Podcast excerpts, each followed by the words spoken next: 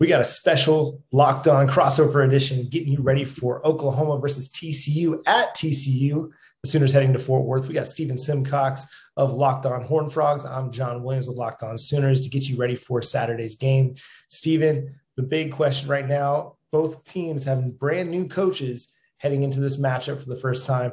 What have things been like for Sonny Dykes and the Horn Frogs this season? Well, I mean, so far so good. They're three and zero. Oh. Um, now, obviously, it's all games that I guess going into the season you feel like they should have won. I do think beating SMU in Dallas with some emotion behind that, Sonny Dykes going back to his old school was significant. Um, you know, they took care of business in the non-conference schedule. It, it's interesting. I feel like both schools have kind of done a 180 Eh, from the previous regime as far as like what the team's identities are, kind of the personality of the coaches. Sonny Dykes is very laid back. I mean, he's really good and open with the media so far. Um, that wasn't Gary Patterson's calling card. And he's also an offensive minded head coach. And we've seen this offense um, take some strides. It hasn't always been super consistent, but they've scored, you know, over 30 points in their first three games. There's been a lot of explosiveness um, even with with Max Duggan playing quarterback, which wasn't planned going into the season. So, um, you know, now you're going to hit the teeth of the schedule, and this is sort of where um, you see how how much improvement this team's actually made. But I, think overall, you couldn't really ask for for a smoother start to the season, and you know, transitioning to OU, um, obviously going to a, a defensive mind like Brent Venables, really intense guy. Uh, how has that been so far for for Sooners fans and, and for the players adjusting to uh, to a new head coach? Yeah, it's been really interesting. You know, he's actually been a little bit of the opposite of Lincoln Riley too, where he seems to be more kind of free and open with the media. He's more willing to talk about you know the nitty gritty, get down into the details, the brass tacks, and at times can be a little bit long winded in, in some of his replies, but. I don't think anybody in the media is complaining about that. But mm-hmm. yeah, going to the defensive side or defense focused head coach, it kind of changed the changes the expectations a little bit. Even though we knew that there was going to be some amount of rebuild that was going to happen on the defensive side of the football because they lost five starters to the NFL, another starter transferred to Stanford as a grad transfer.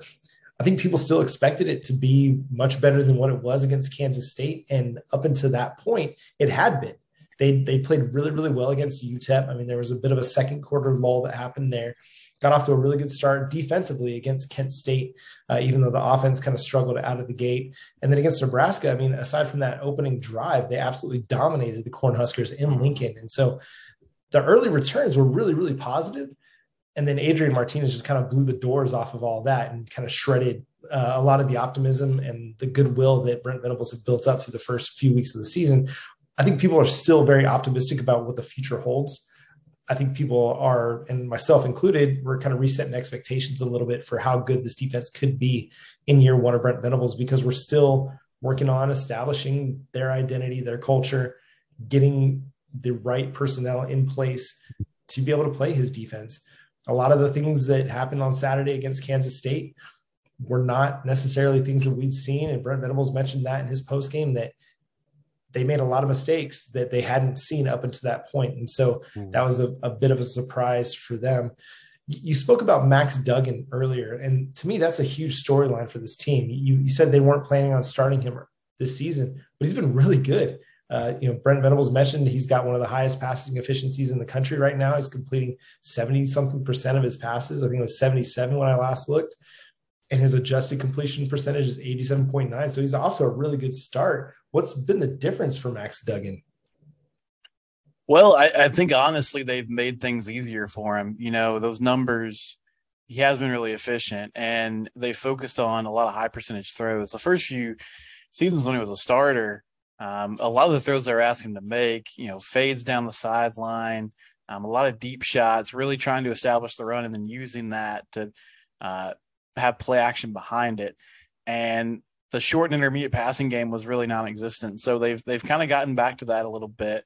Um, they're spreading the ball around a lot, and I think the fascinating thing is I'm curious to see how it plays out this week because you mentioned Adrian Martinez and he did so much damage on the ground, and that's really been like when I think of Max Duggan's best games in his career.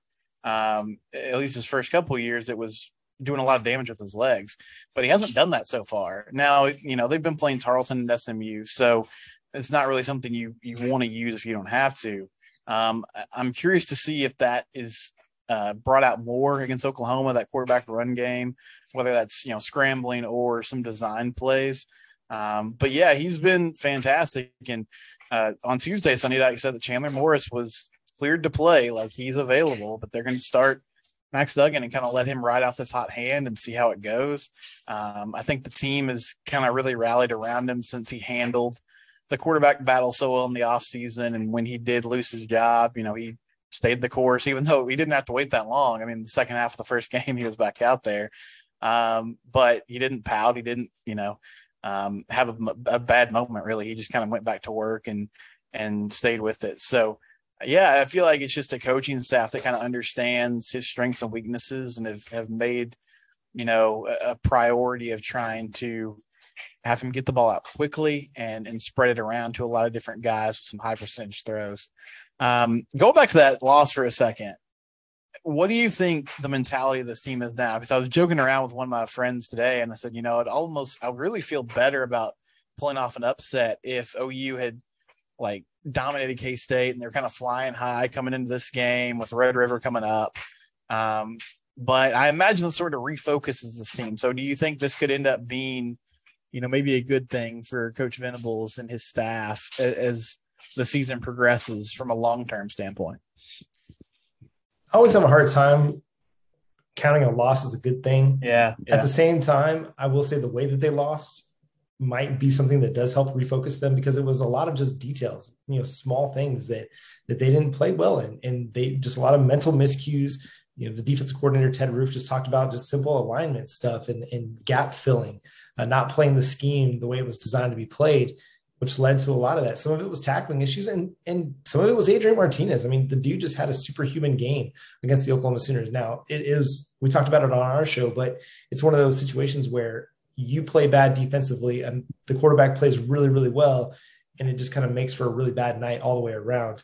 Uh, they had a hard time tackling him, you know, and the thing that I kind of hold on to heading into TCU is that while Max Duggan is a really good runner, he's not necessarily the same physical player. Like he's not going to blow through tackles in the same way. I mean, he's an athletic guy that can hurt you with his legs, but I don't think Oklahoma is going to be missing a bunch of tackles or having a bunch of you know tackles broken by Max Duggan. Um, I think this is going to help get them back to focusing on the fine-tuned things not trying to overplay certain situations, not trying to be too perfect or make you know make every play, but playing the scheme the way that that, that it was meant to be played. And I mean, I, I think they're going to have to because you talked about the short area passing game. If that's something that TCU rolls out against Oklahoma, I mean, that is going to be something that I think can give them trouble because if you get the ball out of the quarterback's hands quickly and you're not allowing the pass rush to get to you, that can spell trouble for Oklahoma because so much of their defense is predicated on getting pressure on the quarterback and creating sacks. And it, the way it sounds like, and what we've seen from from Sonny Dykes early in this season, is that he was going to get the the ball out of Max's hands quick and not allow him to throw it down the field where he hasn't been as accurate. Yeah, that's true. I mean, it is going to be a, a, an interesting chess match for both these first year head coaches on Saturday. We're going to talk matchups in a minute. Um, now, one website that has all the matchups that you can bet on is one of our great friends and great sponsors, Bet Online. Um, the line for this game, this TCU Oklahoma game, if you're interested in placing some money on that, Sooners six and a half point favorites going into Saturday. So if that piques your interest, jump on that. Whether you think TCU can cover or you feel like Oklahoma bounces back and covers that spread in Fort Worth. Uh, but you're going to veg out and, and, watch a lot of college football Saturday. You're probably going to watch a lot of NFL football on Sunday. So why not try to make some money? You know, like if if your spouse is mad at you because you're watching so much TV, say, hey, listen, I'm trying to provide for our family. I've gone to bet online. I've placed some wagers down. I know what I'm doing. Um, if you're into combat sports, you can do it there. Bet online is also just a good source for your general sports news, injury updates, all those things. Bet online, one stop shop. Use the promo code locked on. Again, that's Bet online, one of our fantastic sponsors. All right, this is our locked on crossover. I'm Steven Simcox from Locked On Horn Frogs. Alongside me is John Williams from Locked On Sooners, and we are discussing this TCU Oklahoma game coming up this weekend.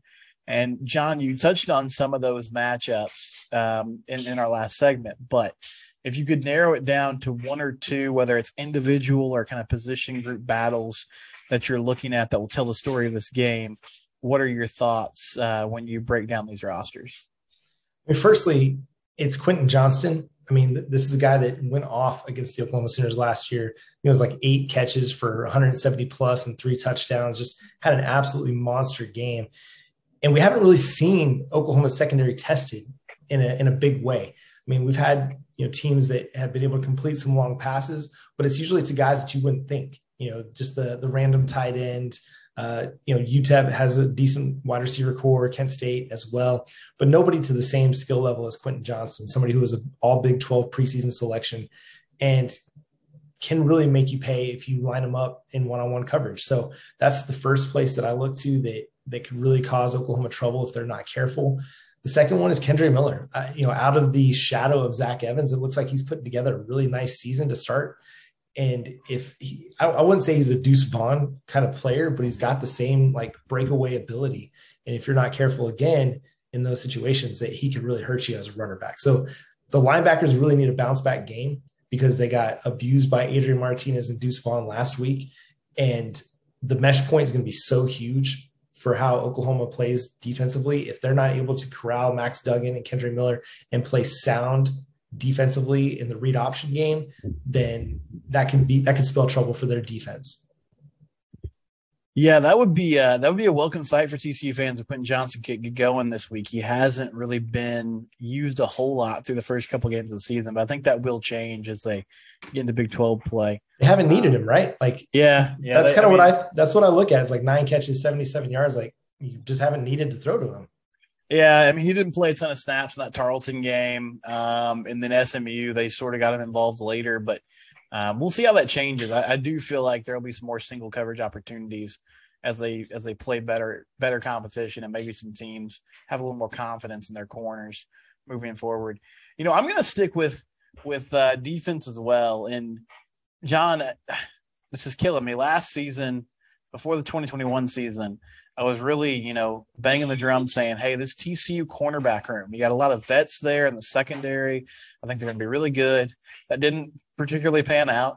Uh, pretty much all those guys came back. And so this offseason, again, I was saying, hey, the secondary, you know, they're going to be really good. And well, so far early in the season, that hasn't been the case.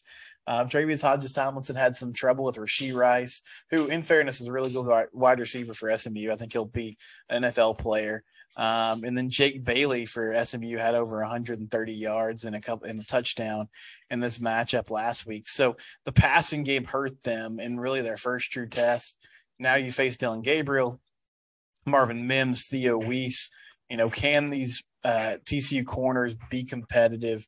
Uh, can Kean Stewart and um, Josh Newton and Travis Hodges Tomlinson sort of match up one on one? And then it's kind of twofold because they've transitioned now. Joe Gillespie, for for Sooner fans that don't know, he was at Tulsa um, the last few seasons. He's now the TCU defense coordinator, and he runs a three-three-five, which is different than the four-two-five scheme that Gary Patterson used to run. Um, and he doesn't bring a lot of blitzes, or he hasn't shown that yet. You know, he's really relied on this defensive front to get pressure with the three guys they have um, and it hasn't hasn't been super successful yet. So, one, I'm just curious to see if if we see some more twists and stunts and different looks um, in this game, but also, you know, can those three defensive linemen find a way to uh, wreak some havoc against this OUO line and, and cause some pressure to make things more difficult for Dillon Gabriel? Um, that'll be really, you know, one of the true tests of the game and in my mind. And, and John, before we kind of move on to our to our predictions, does this feel like a shootout to you? I mean, that that seemed like both these teams, the offenses are kind of clicking, the defenses are sort of far behind. Um, I know when we say that, usually it ends up being like 17 to 14, but the, the pace of this game feels like it's going to be pretty fast. Uh, at least that's what both teams, I, I think, want to do on paper yeah, I feel really good about Oklahoma being able to score some points in this game. The big question mark to me is going to be how well they can slow down TCU's offense. TCU's got playmakers, and like you mentioned, they spread the ball around. So it's not like you can focus on one particular player. Even though a lot of attention is going to be given to Quentin Johnston, there's other guys that can make plays on this uh, TCU offense. And so it does have the feeling of one of those games where you want to hit the over. Um, if you're looking at Bet Online's uh, odds over there and, and, and smash that because this is going to probably be a high scoring game. After what I saw uh, from the Oklahoma Sooners defense last week, I have a hard time, you know, projecting them to hold TCU un- under 20 in this one. And who knows where it could go from there. But yeah, you know, the, the pace that Oklahoma wants to play at lends itself to a lot of possessions for both teams. And so both teams are going to have quite a few opportunities to score a lot of points in this one. Where does so I mean Caleb Williams, I mean, we we all know who he was, highly rated guy. Um, and you could see the talent there. How does Dillon Gabriel kind of compare from an arm talent perspective and, and just how is he a different QB in the way he sort of approaches the game? I think he's probably a little bit more kind of methodical. You know, he's more of a yeah, just kind of a tactician a little bit. I mean, he's got the athleticism to beat you with his legs, and I think he's more accurate. But again, we saw such a short a stint of Caleb Williams that it's hard to know exactly like what his trajectory is because he looks great for USC right mm-hmm. now. Yeah, I don't think we saw necessarily the finished product with Caleb Williams last year. I think everybody kind of knows what Dillon Gabriel is at this point. I mean, he's a, a highly efficient passer. He's got an accurate deep ball, although he missed you know one last week from what I've seen, just the first four games of the season, is that he's got some some really good talent. Um, he's been really good for the Oklahoma Sooners. He, I don't think he's ascended to like great yet. Um, he has some really great throws, like a couple deep balls last week, one to Marvin Mims, one to Theo Wease, which were on the money, and then he misses Drake Stoops wide open uh, on a couple passes where you know he'd like those back. Um, I think the leadership aspect is it seems like he's a guy that's out front and someone who is leading by example and he's kind of putting the team first. Not to say that Caleb Williams wasn't, but I think there was just a bit of a different vibe between Dillon Gabriel and then the, both quarterbacks that we had last year and, and, Caleb Williams and Spencer Rattler, and that he's just more a little bit more unassuming of a guy. Um, he's got some issues with getting you know balls batted down at the line of scrimmage at times. Um, he's you know, definitely you know throw one errant on you at, from, but he hasn't had any turnover worthy plays not any near, you know, interceptions, not any near fumbles. So he's been really good at protecting the football, um, which Spencer Rattler wasn't able to do last year. Caleb Williams is a little bit better than that. So we haven't had the maybe the the amazing kind of level of play that Caleb Williams provided, but we also didn't have like the low level of play like against Iowa State or Baylor last year that Caleb Williams also had. So um, I'd say he's he's been good. You know, I keep grading him at about a B or B plus in his performances. Even last week, even though he missed a couple throws, he was really good. He was what gave you a chance to to stay in that game, even though the defense you know really didn't hold up there into the bargain. So that's kind of where I'd put him. Um, it, it's hard to know where we're at still because you know Kansas State's defense is pretty good, but I, I felt like the offense could have been better. Um, going into this week against TCU, I don't know if we'll still get a great litmus test for what this offense can be, uh, just based on what we've seen from TCU so far this season. So that's kind of where I'd put Dillon Gabriel. Is I think he's good. I don't know how good he is just yet. Um, I still got some some questions to answer on that front. Uh, but for for TCU, you know, big question mark being kind of the defense. You, know, you kind of talked about it a little bit earlier. Do you what do you, what are they going to have to do to kind of slow down Oklahoma's offense? Do you think? Yeah, so I mean, you know, I, I, think it really does start with limiting that passing game, but obviously Eric Gray is a great weapon as well, and they're going to try to take advantage of that. Um, you know, the linebacking play has been pretty solid for TCU. Their front seven has been, I would say, decent to good all year. There's a true freshman in the middle at nose tackle, Damonic Williams, um, who has played above his age the first couple games of the season. So, can he hold his own? You know, these edge rushers, Dylan Horton, can he get to the quarterback? Um, and then Joe Gillespie's defense is is very different. Like Gary Patterson was so aggressive; they're always trying to force negative plays, trying to force turnovers, trying to put teams behind the sticks. And this is really a defense that is more predicated on we're going to sit back, we're going to allow teams to you know have some plays, have some yardage, but we you know we toughen up when we get near the scoring zone. Can you put together a ten or eleven play drive? Um, but I feel like there's there's going to be some splash plays made by this defense. You know, Josh Newton had an interception last week. Um, can somebody force a pick? Can somebody create a turnover? You know, force a fumble to give the offense more opportunities.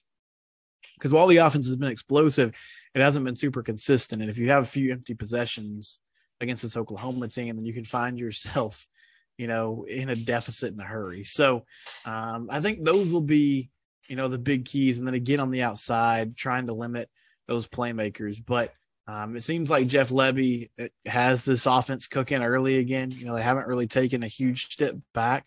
So I would imagine that if TCU is going to win this game, um, it's going to be because they score efficiently and then, you know, defensively, maybe force a few turnovers or, or get some big stops when they have to. Um, we'll, we'll take one more break here, but everybody listen to us here get on the Locked On Sooners YouTube page, get on the Locked On Horn Frogs YouTube page, put in the comments what your predictions are for Saturday, and then we'll we'll come back and John and I will predict the game on Saturday and what we think is going to happen. This is coming up on the Locked On Podcast Network. All right, John, final segment. I'll go to you first here. Uh, OU coming off a loss, K State game at home that didn't go great, but now refocusing coming into Fort Worth to take on TCU. What do you think is going to happen? Who do you think wins this this football game on Saturday? So I'm I'm kind of envisioning a close game. Oklahoma struggled to get out of the gates quickly offensively. They, they've had some slow starts, uh, especially last week against uh, uh, Kansas State. I'm trying to just erase that game from my memory banks as much as possible. And so I, I, I, do think they get off to a little bit better start this week, but I think you know TCU has enough weapons offensively to kind of hang in there uh, against Oklahoma's defense and, and put up some points. And so I do think that this is going to be a little bit of a high scoring game. I'm not going to be predicting something like what happened in Dallas that was, you know, what 42 34 was the score last week. Yeah. I don't think we get to that point, but I do think it is going to be a high scoring game. I'm kind of looking at something like 38 31. I think it's going to be a close, kind of a one possession game at, at throughout, kind of back and forth. You know, Oklahoma might get up by two scores at some point, but TCU will kind of hang in there and stay stay the course. But uh, that's kind of where I'm landing right now, 38 31. A lot of it to me is just going to depend on how quickly Oklahoma gets out of the gate. If they have a sluggish start to the to this game, it could play right into TCU's hands. You talked about you know forcing uh, Oklahoma to go or forcing opponents to go on long drives. Well, Oklahoma hasn't consistently been able to do that this year. They've had a lot of big plays but if the big play hasn't been there, especially last week against Kansas State, if the big play wasn't there, it was hard for them to get any momentum going. And a lot of times they killed themselves with penalties and uh, untimely sacks and you know missed throw here and there. And so I think to me that's that's the big issue is if Oklahoma can get out fast, if they can avoid some of the mental miscues offensively, they're going to put up enough points to to make this to to pick up the win in this one. But I do think TCU keeps it close in this game. Yeah, so I said this earlier in the week. Uh, I know this kind of sounds like a defeatist attitude, but I really feel like it, it's interesting. OU has been the one opponent since TCU's joined the Big 12 that they just simply haven't really competed against. They're one in 10. You know, there's some close matchups early in the series, but then the last four or five years, aside from that game in Norman where they were able to turn Jalen Hurts over like four or five times, it seemed like um, these these spreads have been pretty big. So I think just playing competitive against OU would be a nice step forward for this team and this program. And I think they'll do that on Saturday. I feel like they they're scoring enough on offense. They've made enough adjustments on defense. The team morale is pretty high. I could see them getting off to a nice start. Um, just feeling good about where they are right now. I think eventually Oklahoma finds ways to put some drives together, get some big plays, and wins the football game. Um, one thing I am interested to see, you know, we talked about both teams playing fast, and I, I believe that's what they want to do. I do wonder if because of you know the explosiveness that OU has, if we see TCU kind of slow the pace down, or at least try to play a little ball control, run the football. Um, I think in the end, I, I, like your idea. I'm not sure it gets in the 40s. Uh, I'll, I'll say OU 31 24 over TCU. Maybe it doesn't always feel that close, but for the most part, it's a competitive game.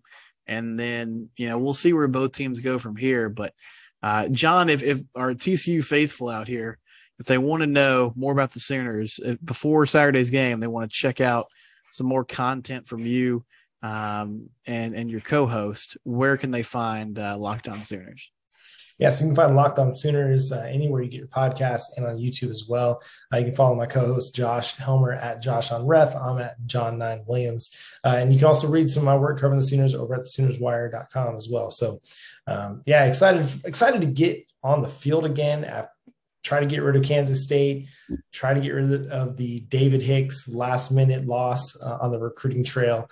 Uh, it's been a bad five days for Oklahoma faithful. Um, both on and off the field. Um, although I will say, like generally in the past, when we mentioned off the field, it's because somebody got arrested or, you know, convicted of assault or something like that. So it, uh, I'm just I'm just glad we're just a couple more days away from game day. We can start focusing on TCU. And and for my TCU folks, John's also a really good Cowboys follow on Twitter. If you're if you like me and like him are a frustrated Cowboys fan, then you can follow him. Even though, hey, Cooper Rush, Hey, what a nice surprise! Three and zero oh nice starting QB, getting it done. That that game was that, that was something else, man. It was CeeDee Lamb. Look at that OU connection having having a fantastic game after that drop pass early. I was so uh, mad at him after that. I never trashed CeeDee on on Twitter, but I was like, okay, I'm I'm football mad now.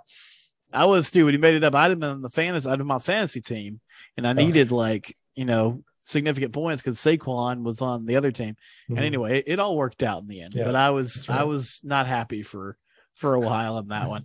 um, right. You can find me at guy Steven. The show is locked on Horn Frogs wherever you get your podcast. We're also on YouTube. Uh, and yeah, and the show is at Locked on TCU on Twitter. If you want to follow, I'm not as active on the show account, but if you want to follow it, that'd be fantastic. I'm Steven Simcox. That's John Williams. Sooner fans, Horn Frog fans, enjoy the game Saturday. Um, and thanks so much for tuning in to this Locked On crossover. We'll both be back tomorrow. It's your team every day.